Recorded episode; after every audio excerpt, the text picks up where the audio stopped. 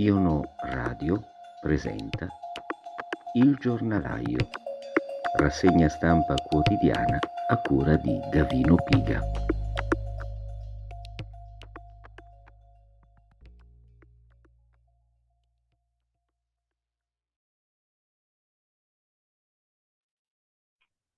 Un saluto a tutti, buon pomeriggio e benvenuti anche oggi alla nostra rassegna stampa pomeridiana Il giornalaio. Allora, eh, tanti sono gli argomenti di cui oggi potremmo parlare e io vorrei cominciare subito con una notizia che è stata data con grande enfasi da alcuni giornali, cioè quella eh, che riguarda la Germania e l'apparente successo della uh, misura uh, del confinamento di fatto dei non vaccinati. Eh, apparente successo, dico, perché che mentre abbiamo letto sui giornali eh, appunto del calo dei contagi in seguito a questa misura, invece ci sono anche delle voci dissonanti che fanno analisi differenti che meriterebbero di essere prese in considerazione. Fra queste, la verità, con un articolo a firma di Adriano Scianca, che adesso andiamo a recuperare. Quello di Adriano Scianca, in Germania cala la curva dei contagi ma non c'entra il lockdown di Angela. Uh, I dati già in miglioramento prima del confinamento dei Novax, in Italia tamponi finiti. Quindi Laddove la curva sta rapidamente calando è in Germania. Il numero giornaliero dei nuovi casi di Covid è infatti sceso ieri a circa 10.100 casi, dopo essere stato nelle scorse settimane ben oltre i 70.000 al giorno. Secondo il Robert Koch Institute, l'incidenza settimanale è arrivata ieri a 220,7 per 100.000 abitanti, mentre la settimana scorsa era 315,4. Per i media, il merito del calo va ascritto al lockdown dei non vaccinati deciso il 2 dicembre scorso da Angela Merkel in uno dei suoi ultimi atti da cancelliera. Con tali regole, solo i vaccinati e i guariti dal Covid è quello che in Germania chiamano il sistema delle 2G, possono accedere a ristoranti, cinema, eventi culturali, musei e negozi non essenziali. Osservando la curva dei contagi nel paese, tuttavia qualcosa non quadra. Il dato dell'incidenza settimanale dei casi su 100.000 abitanti, appena citato, infatti, ha toccato il suo picco a fine novembre per iniziare da solo a calare poco prima che venissero varate le nuove chiusure. Il 29 novembre, sempre secondo il bollettino quotidiano del Robert Koch Institute, avevamo infatti 452,4 casi ogni 100.000 abitanti, ma il valore era già sceso a 439,2 proprio nel 2 dicembre, ovvero nel giorno della stretta. Insomma, l'impressione che ci stiano spacciando un calo naturale della curva per un miracolo del lockdown, tanto per cambiare mi sembrava interessante potermi soffermare su questi dati che non vengono riportati con altrettanta precisione eh, in altri quotidiani, dove evidentemente preva- prevale l'esigenza, diciamo così, di, eh, prevale l'esigenza di, eh, di gridare al successo. A proposito di successi o di insuccessi, oggi il Fatto Quotidiano, tra le altre cose, dà ampio risalto sia alla protesta degli esercenti delle discoteche e sia anche ai nuovi dati sull'efficacia dei vaccini. Vale la pena soffermarsi su entrambi questi articoli. Il primo, a pagina 2, è di Luca De Carolis. L'obbligo vaccinale per tutti i lavoratori della pubblica amministrazione non è arrivato, causa il muro di tutti i partiti nella cabina di regia del 23 dicembre. Un fronte così compatto che il Presidente del Consiglio, come fa notare una fonte di governo, non ha neanche pronunciato le conclusioni a fine incontro ma Mario Draghi non ha riposto nel cassetto l'ipotesi di allargare l'obbligo, anzi entro pochi giorni il Premier e la sua maggioranza ormai concentrata sulla partita del Quirinale faranno un nuovo punto sullo stato della pandemia e sugli effetti delle nuove misure varate dal governo, perché Draghi valuta l'obbligo vaccinale per tutti i lavoratori pubblici e privati. E raccontano che nella cabina di regia prima del Consiglio dei Ministri il Ministro della Salute Roberto Speranza si fosse presentato con toni concilianti. Per quanto riguarda la, le discoteche, sapete che io per precauzione le chiuderei, ma mi sembra che la linea della maggioranza sia evitare nuove chiusure. Per questo Speranza aveva proposto misure alternative, come far entrare nei locali solo chi avesse ricevuto la terza dose, oppure includere anche le persone con due dosi a patto che si fossero sottoposte ad un tampone e comunque si dovrà ballare con le mascherine, aveva aggiunto il ministro. Il punto di caduta da mettere nero su bianco nel decreto pareva questo, ma nel successivo Consiglio dei Ministri qualcosa è cambiato e la minaccia per il cambio di rotta, raccontano due dei presenti, l'ha accesa il leghista Giancarlo Giorgetti. Non è chiaro se consapevolmente. Giorgetti ha chiesto chi sarebbe andato ancora in discoteca con quelle regole, ma con tono leggero sembrava quasi scherzasse. Eppure era l'appiglio che evidentemente Draghi cercava perché si è subito inserito. In effetti è proprio così. A questo punto è meglio chiuderle. Tanto più, ha aggiunto il Premier, che abbiamo ancora dei fondi per i ristori. Sui ristori, peraltro, si è aperta, come dire, una polemica notevole già durante il primo lockdown eh, e sappiamo perfettamente quanto siano stati utili a ristorare poi in effetti gli esercenti danneggiati dalle chiusure. A pagina 3 invece Patrizia De Rubertis eh, solleva l'altro problema a cui vi accennavo, e cioè per l'appunto i nuovi dati sull'efficacia dei vaccini. 11,5% di test positivi, dopo 5 mesi crolla l'efficacia dei vaccini. Non siamo ancora al picco della quarta ondata prevista dagli esperti per metà gennaio, quando, secondo il professor Fabrizio Pregliasco, si arriverà a 100.000 casi al giorno e su queste previsioni, aggiungo io, insomma, si potrebbe discutere a lungo, ma meglio di no. Comunque le cifre registrate, dice la De Rubertis, eh, dal report quotidiano del Ministero della Salute non hanno bisogno di tante spiegazioni. Dopo il doppio record di Natale con oltre 54.000 nuovi contagi e un milione di tamponi processati, quindi insomma gli oltre 54.000 nuovi contagi sono da correlare ad un record credo storico eh, nella, eh, dei, dei tamponi, insomma un milione di tamponi processati. Nelle ultime 24 ore, complice il giorno di Natale, anche se le persone risultate positive al virus sono state 24.883, 81 morti, il tasso di positività è schizzato dal 5,8 all'11,5%. Ora, la settimana dal 20 al 26 dicembre ha visto aumentare gli attuali positivi del 40% contro il 25% della settimana dal 13 al 19 dicembre eh, in aumento anche i decessi del 19,7%, gli ingressi in terapia intensiva e i nuovi ricoveri. Ma ieri è arrivato anche il nuovo report dell'Istituto Superiore di Sanità con una evidenza. Il rischio di terapia intensiva per i non vaccinati rispetto a chi ha la terza dose è 85 volte maggiore per gli over 80. 12,8 volte maggiore per la fascia 60-79, 6,1 volte maggiore per i 40 59enni.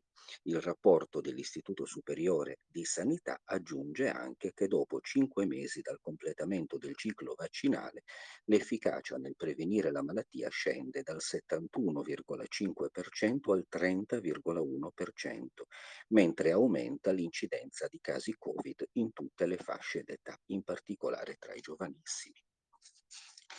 Questo è quanto. Quindi sull'efficacia dei vaccini sulla durata dell'efficacia dei vaccini arrivano notizie che non sono certamente confortanti, specialmente per chi pensa che eh, insomma una eh, dose eh, ciclica di vaccini possa risolvere il problema.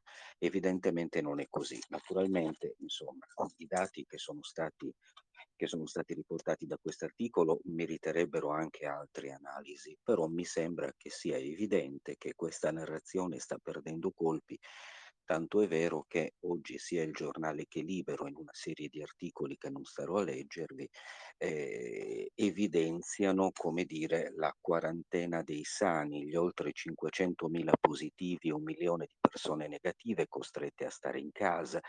Bassetti dice di liberare i vaccinati o non lavorerà più nessuno, non si capisce se questa sua affermazione sia, sia fatta su basi scientifiche o invece su valutazioni di carattere economico e politico che certamente non gli spetterebbero, insomma, se volessimo parlarne potremmo evidenziare molte altre contraddizioni con affermazioni precedenti. Ma tant'è, evidentemente eh, le misure per il contenimento, cioè si potrebbe pensare semplicemente che le misure per il contenimento della pandemia non si sono rivelate efficaci sotto il profilo sanitario, neppure funzionali sotto il profilo economico e che quindi il quadro globalmente debba essere rivisto. Ma questo non è un dubbio che pare sfiorare nessuno dei giornalisti e degli opinionisti che oggi vanno per la maggiore c'è tuttavia un altro aspetto su cui invece si sofferma il giornale. Allora, il giornale a firma di Felice Manti a pagina 6 pubblica un articolo che vi segnalo che riguarda invece l'obbligo di mascherine FFP2 e quella norma dimenticata. Questo è il titolo ritorna su una questione di cui abbiamo parlato anche in qualche puntata precedente, e cioè quella eh, relativa, diciamo, ad alcuni esposti che, eh, in particolare ad un esposto contro il, C- il CTS e contro Speranza che è stato presentato a Roma con una ipotesi di epidemia colposa. Questo esposto è dovuto al fatto che per l'appunto le mascherine che erano state consegnate dal governo, per esempio nelle scuole, eh, non erano funzionali al contenimento della, eh, del contagio. Ora, eh, Felice Manti qui scrive, non ti conosco mascherina.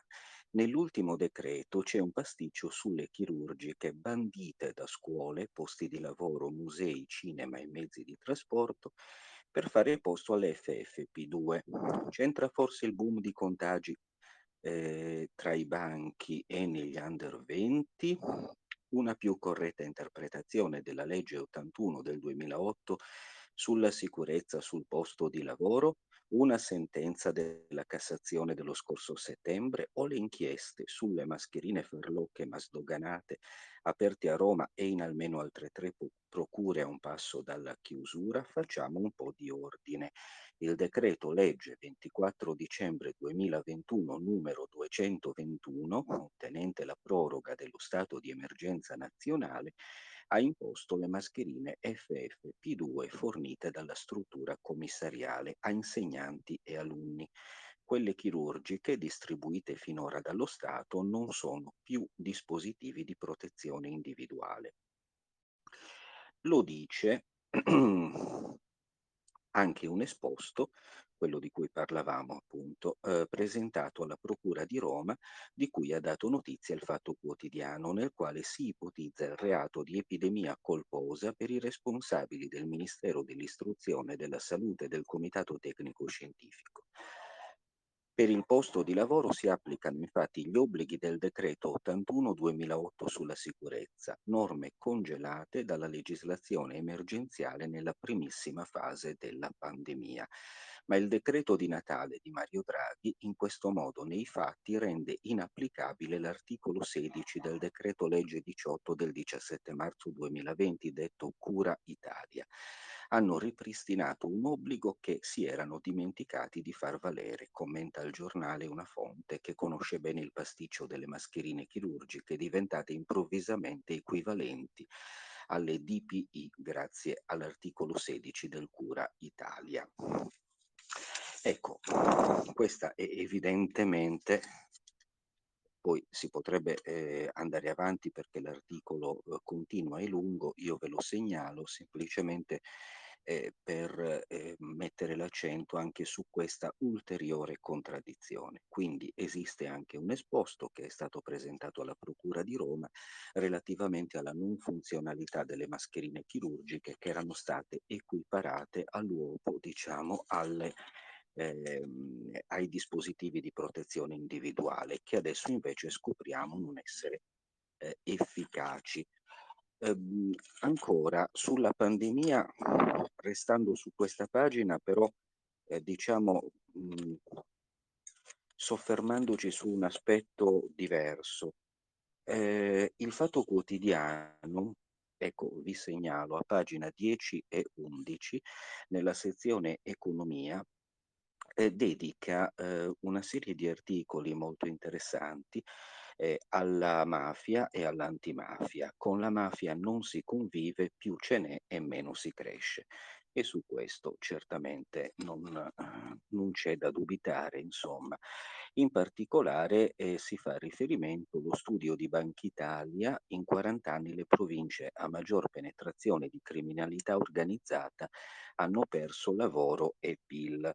L'analisi, dice Nicola Borzi, eh, nell'articolo che è molto lungo, l'analisi è stata realizzata tramite un nuovo indice sintetico che utilizza il database dei reati e vi aggiunge informazioni ulteriori ottenute da indagini condotte tra le imprese.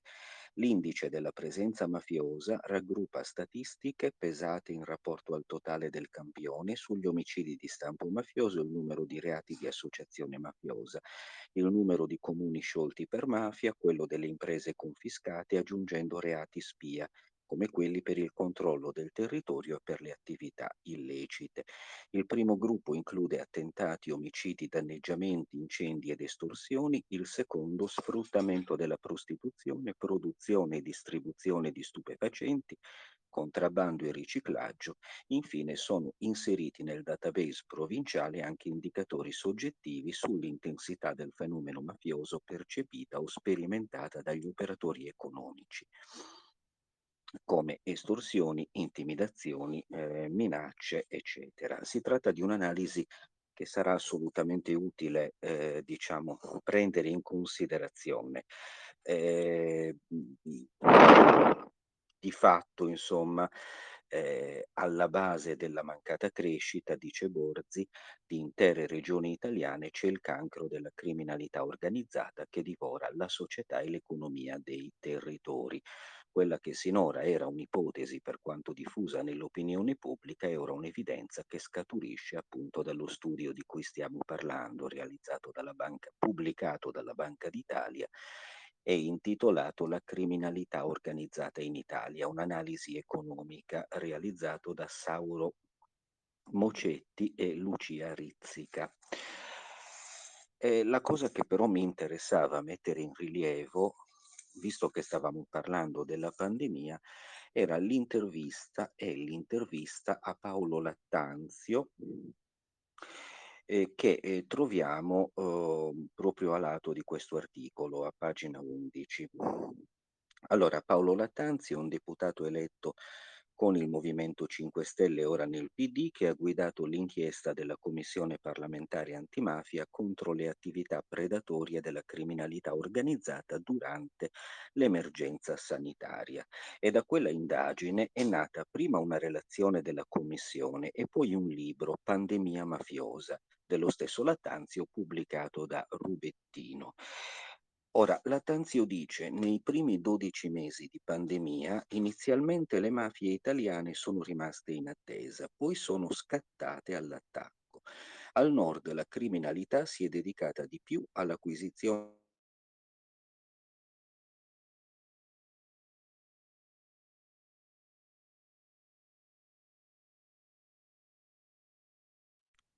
Perdonatemi, abbiamo avuto un inconveniente tecnico, oggi evidentemente è la giornata. Eh, dicevo, al sud per rafforzare il suo controllo del territorio con l'usura di prossimità e altre manifestazioni sociali per sopperire alle mancanze dello Stato. E la soluzione che lui propone eh, è la cosiddetta antimafia di prossimità. Di che cosa si tratta? È l'evoluzione dell'antimafia sociale, una pratica che ho iniziato nel 2004-2005 a Bari per i primi morti innocenti di mafia, Gaetano Marchitelli e Michele Fazio, due ragazzini di 12 e 13 anni, uccisi per strada nella mia città. Per antimafia di prossimità intendo la reazione di ognuno di noi che unisca diffusione della cultura della legalità e lotta dei, per i diritti. Comprende l'enorme tema Mm, del rispetto dei diritti sul lavoro, negli appalti e subappalti la presenza delle mafie non comporta solo minor qualità dei lavori e rischi per gli utenti, ma anche pericoli per chi lavora e il tema si estende alla lotta al, caro, al caporalato. A 60 km da Bari ci sono gli schiavi. Insomma, eh, l'analisi è interessante, la soluzione mi sembra percorrere vie non troppo originali, comunque sia, segnalo per chi volesse eh, approfondire il tema sia il libro eh, di cui abbiamo detto e sia anche eh, le due pagine del Fatto Quotidiano che sono certamente ricche di spunti. Chi, mh, mm, sempre sul fatto vi segnalo un altro articolo che riguarda anche in questo caso un libro. Allora, eh, parliamo della privatizzazione della ricerca, soldi statali e profitti alle imprese. La privatizzazione della conoscenza è un libro di Massimo Florio di 200 56 pagine, edito dalla Terza, con il costo di 18 euro. In questo libro l'economista Massimo Florio espone con lucidità il meccanismo attraverso il quale l'impresa privata nel settore biomedico, dell'energia e del digitale si appropria delle conoscenze generate dalla ricerca pubblica per trasformarle in rendite finanziarie protette da inattaccabili posizioni di oligopolio. Non siamo più nell'epoca degli imprenditori che costruivano le proprie fortune da idee nate negli scantinati. Oggi i contributi pubblici eh, rappresentano circa il 50% del totale mentre le innovazioni tecnologiche nate dalle strutture di ricerca aziendali sono più l'eccezione che la regola. La ricerca viene monetizzata dai privati con brevetti, commesse pubbliche militari, l'assorbimento di capitale umano formato in università ed enti di ricerca o con l'utilizzo commerciale dei dati raccolti in open access. Eh, solo per fare un esempio, Big Tech si è avvalsa del World Wide Web, ideato dal CERN di Ginevra e donato gratuitamente al mondo. Questo meccanismo estrattivo della conoscenza permette l'accumulazione della ricchezza alla frontiera tecnologica. Le società Big Tech rappresentano 5 delle prime 6 aziende al mondo per capitalizzazione per un valore pari al quadruplo del PIL italiano. Quindi la privatizzazione della conoscenza afferma la logica che la ricerca di profitto, anche attraverso brevetti, sia l'unico motore possibile dell'innovazione tecnologica. Il fatto che migliaia di studiosi si scambiano conoscenze in università o enti di ricerca, spesso con posizioni precarie e stipendi modesti dimostra che c'è un potente desiderio di ricerca come sfida intellettuale e dono all'umanità. Florio ipotizza la costituzione di infrastrutture di ricerca pubbliche a livello europeo in grado di gestire direttamente un portafoglio di progetti specifici dai trials clinici alle comunicazioni digitali intascando eventuali profitti e queste infrastrutture potrebbero, a seconda dei casi, prendere a modello l'Airbus, il CERN, il, Fra- il Fraunhofer tedesco. Insomma, la recensione è interessante e ve la segnalo, è a firma di Giuliano Garavini, a pagina 13 del Fatto Quotidiano ed è interessante anche andare a leggere il libro. La recensione sicuramente stimola alla lettura. Infine, sempre il fatto sempre il fatto dedica una pagina, in realtà dedica anche l'apertura, eh, ma una pagina all'interno, la pagina 4, alla questione dei conflitti di interessi alla giustizia, con un articolo a firma di Ilaria Proietti, la quale ci parla della Cartabia e del legale di Berlusconi che giudicherà i magistrati, mettendo in evidenza quello che eh, pare essere un conflitto di interesse. Questa è la tesi che viene portata avanti nell'articolo. La riforma Cartabia è slittata, che non si è ancora trovata la squadra nel governo dei migliori, ma la Guarda Sigilli ha già messo al sicuro un risultato, ad occuparsi delle valutazioni di professionalità dei magistrati e di altri aspetti che riguardano carriere e dunque promozioni negli uffici giudiziari sarà il sottosegretario Francesco Paolo Sisto, deputato di Forza Italia e già legale di fiducia di Silvio Berlusconi, che si è visto ampliare le deleghe con un provvedimento transitato in Gazzetta Ufficiale la vigilia di Natale, che prevede che sia proprio lui, lo scudo umano dell'ex CAV, a firmare gli atti che competono al Ministero di Via Renula sulle applicazioni extradistrettuali, aspettative, formazione di tabelle giudiziarie e anche le valutazioni periodiche di professionalità, uno dei punti che verrà toccato dall'attesa riforma, che stando alle anticipazioni prevede pagelle per le toghe e anche il riconoscimento all'avvocatura del diritto di voto nelle delibere sulla valutazione di professionalità e in materia di conferimento degli incarichi direttivi e semidirettivi una ipotesi contro cui si è già espressa l'Associazione Nazionale Magistrati per il rischio che tale previsione possa alterare il principio di parità delle parti nel processo e incidere sulla serenità e imparzialità della giurisdizione. La certezza è che vada come vada, sarà, l'avvocato berlusconiano Sisto a dover vagliare ed eventualmente firmare gli avanzamenti di carriera delle toghe, si invise da sempre al suo capo partito e dunque anche a lui. Eh, questo è quello che dice Ilaria Proietti sul Fatto Quotidiano. Vorrei chiudere con un altro articolo che invece fa il punto sul fisco e lo traggo dal giornale, l'articolo a pagina 10 a cura di Gianmaria De Francesco, fisco, ecco cosa cambia, cash, tetto a 1000 euro, stop alla carta nella PA, multe per chi non rispetta i limiti al contante i bandi di gara pubblicati in via telematica. Quindi mancano cinque giorni all'inizio del nuovo anno e dunque c'è ancora un po' di tempo per prepararsi alle novità in, maniera, in materia economico-finanziaria. Eh, previste dalle recenti disposizioni di bilancio. L'innovazione principale è la meno recente dal punto di vista normativo. Dal 1 gennaio 2022 infatti la soglia per l'utilizzo del contante tornerà a quota 1000 euro come stabilito dal collegato fiscale alla manovra 2020. In questi ultimi due anni il testo non è stato modificato e così dal prossimo anno sarà vietato usare il cash nelle transazioni sopra quel tetto, pena una multa di 1000 euro. La sanzione va invece da 3.000 a 15.000 euro per coloro che non segnalano le irregolarità. La norma ha lo scopo di contrastare l'evasione fiscale, favorendo l'uso dei pagamenti tracciabili. E, vabbè, e, e su questo ci sarebbe molto da dire, ma si è anche già detto tanto.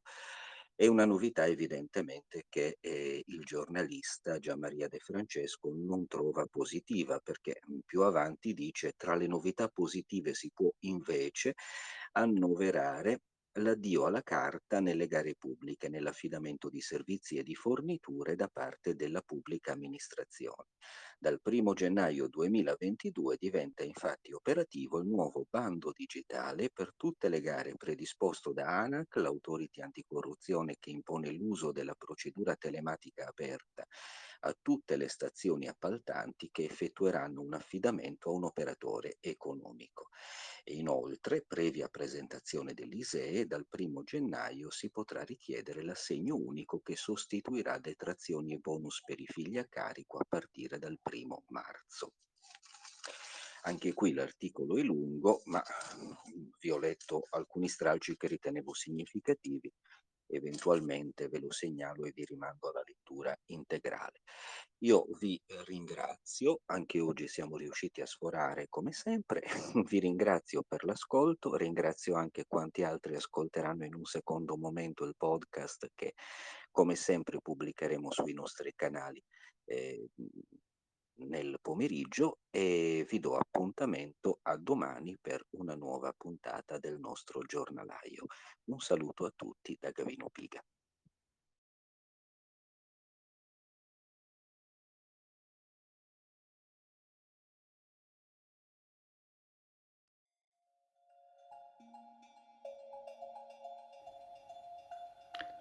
Iono Radio ha presentato Il giornalaio, rassegna stampa quotidiana a cura di Gavino Piga.